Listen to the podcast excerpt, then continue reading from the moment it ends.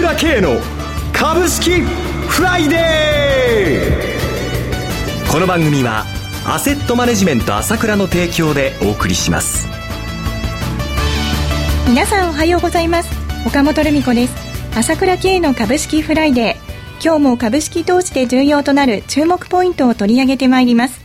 早速アセットマネジメント朝倉代表取締役経済アナリストの朝倉慶さんと番組を進めてまいります。朝倉さんおはようございます。おはようございます。今日もよろしくお願いします。よろしくお願いします。昨日は日経平均株価が小幅続落、トピックスも反発。アメリカは独立記念日のため全市場休場。ヨーロッパの株式市場は全面高。アジアも上海が反発。香港、シンガポール、インドなども堅調でした。為替が日本時間の早朝、円売りが優勢となり、現在も1ドル100円台前半で推移しています。この1週間、振り返りまして、朝倉さん、いかがご覧になりますでしょうか？そうですね、思いのほか上がりましたよね、急速にね、はい、先週末から、まあ、379円、463円、175円、246円、1200円、あっという間に上がりましたんでね。えーまさに売り仕掛けどころか買い仕掛けになってしまった形なんですが、はい、一見するともうチャート的にも綺麗でね、はい、要点という形ではあるんですが、はい、ただ私はまだ本気ではまだこの上げは信用はしてないんですね。あくまで来週の S q ここを通過しないとまだはっきりとはわからないと思っています。それだとですね、やっぱり出来高が少ないという部分があるわけですよ。はい。売買代金ですね。例えば昨日も2兆円を割れていますよね。はい。それからここの4日間上げた中でも、売買代金がまあ2兆2000億ぐらいですか。えー、5月の上げと比べると、売買代金は半分程度なんですよね。ですから、あくまで真空地帯を駆け上がったというところが現状だと思うんですよね。わかりました。はい。では、CM を挟みまして、この商いが薄いというところを詳しく伺ってまいりたいと思います。今、朝倉慶が熱い。その鋭い分析力で注目を集める経済予測のプロ、朝倉慶が代表を務めるアセットマネジメント朝倉では、日々の株式情報を無料でリアルタイム配信中。アベノミクスで上昇した株式相場。投資家はここからどう対処すべきか。迷ったら朝倉慶。キーワード朝倉慶で検索を。アセットマネジメント朝倉は、証券取引、金銭有価証券の予託貸付行為は行っておりません。また、情報提供する金融商品のお取引では、相場変動などにより損失を生じる恐れがあります。取引説明書、契約締結前交付書面など十分にお読みいただき、ご理解の上お取引ください。金融商品仲介業者登録、関東財務局長、金中第605号。朝倉さん、売買代金と出来高が薄いということですが、いかがご覧になっていますでしょうか？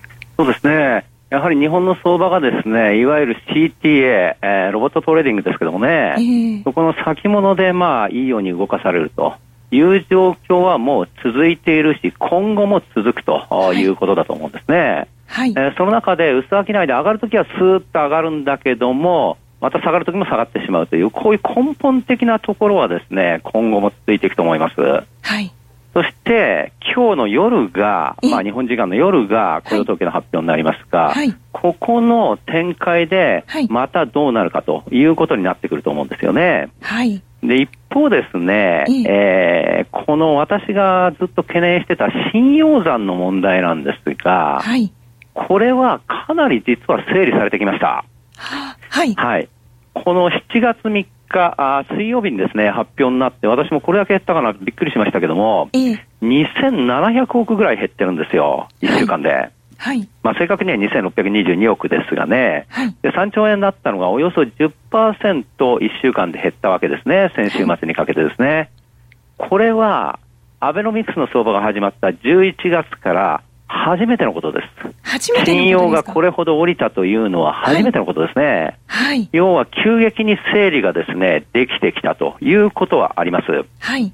えー、それからですね、今日日経の方に出てますけれども、相変わらず個人の売りは続いているわけですよね。はい、外人買いという方向が続いているわけですよね。はい、今日の発表によるとですね、はい、個人は、あ先週であ、6月の第4週ですけどもね、はい、信用では1775億売り、現金では2628億売っているということで、まあ私一貫して言ってるんですけども、株ブームじゃなくて株売却ブームというのは相変わらず続いてるわけですね。はい。はい。えー、その一方で外人が、まあ先週末は大きく買ってきて4100億買ってきたということですね。はい。からもう一つ驚いたのが、このジャスダックのその傾向なんですけれども、ええ、この信用取引は101億降りてるんだけれども、現金で199億買ってるんですね。要は、投資家が入れ替わったんですね、ジャスダックでは。弱い買いから強い買いになったというところはあるわけです。はい。えー、ですからこういう中で、えー、じわじわとですね、玉の吸い上げが続いているということは事実なんですね。玉の吸い上げですか？はい。外人の玉の吸い上げが続いてますので、えー、あ本当に上げるんであれば、上げ始めると今度はピッチが速くなるということはあると思います。はい、えーえー、しかしながらですね、常に私言ってますように、この常にですね、先週っていうか、6月の S q もそうです、800円近く下がったわけですが、はい、この S q にかけての動きというのは仕掛けがあることが多いんですね。毎度仕掛けるわけではありませんが。えー、ですから、それまでは、あこの方向性ははっきりしない。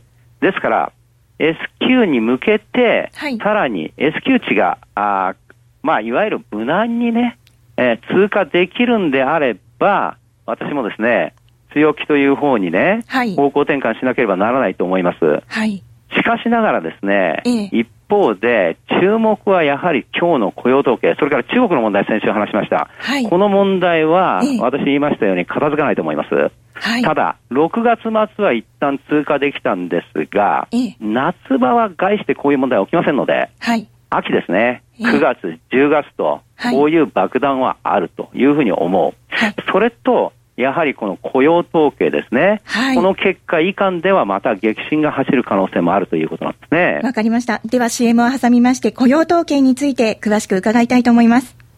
株式投資に答えがある。株高だからといって必ず設けられる保証はない。だからこそプロの情報が欲しい。そんな時に朝倉慶。経済予測のプロ、朝倉慶の情報は、アセットマネジメント朝倉のウェブサイトで、日々無料でリアルタイム配信中。迷ったら朝倉慶。キーワード、朝倉慶で検索を。アセットマネジメント朝倉は、証券取引、金銭有価証券の予託貸付行為は行っておりません。また、情報提供する金融商品のお取引では、相場変動などにより損失を生じる恐れがあります。取引説明書、契約締結前交付書面などを十分にお読みいただき、ご理解の上お取引ください。金融商品仲介業者登録、関東財務局長、金中第605号。朝倉さん、今晩の雇用統計はいかがご覧になりますでしょうか？そうですね、これ振り返ってみるとですね、今回5月22日から相場が激変したわけですが、はい、これは一重にバーナンキさんがね、はい、量的緩和の縮小というのをですね、あの時点でアナウンスしたわけですよね。はい、で、世界の相場が非常に不安定になって下がったと。金利が上がったという中で、6月の19日にまた FOMC がありました。はい。で、その時も、おそらく、あまりですね、この縮小のことは言わないんではないかということが思われていたんですが、はい、かえってはっきり言明しましたね。えー、えー、いわゆる来年の半ば頃には失業率が7%近くまで落ち着くと、だろうと、はい、そこではもう量的緩和の最終的な終了に向けるということを言明したわけですよね。はい。えー、その後ですね、9月からの量的緩和の縮小観測というのが出てきてるわけです。はい。で、今アメリカで言われていることはどういうことかと言いますと、この失業率なんですけれども、はい。バランキさんはあ来年の半ば頃に7%というポイントを言ってたんですが、ええ、実は大手のアメリカの金融機関ですね、はい、ともどもこの10月から12月の段階で失業率が7%に低下する見通しだという、うまあ見通しをですね、出してきてるわけなんですよ。そうですね。ええとなるとですね、この今回の雇用統計なんですけれども、はい、私、あれだけはっきりバーナンキさんがですね、えー、はっきりとですね、縮小、QE3 の縮小を宣言したということは、まあ、FOMC メンバーの中ではかなり、えー、実はアメリカのですね、景気回復の数字と傾向というのをはっきり掴んでるんではないかなと思うんですね。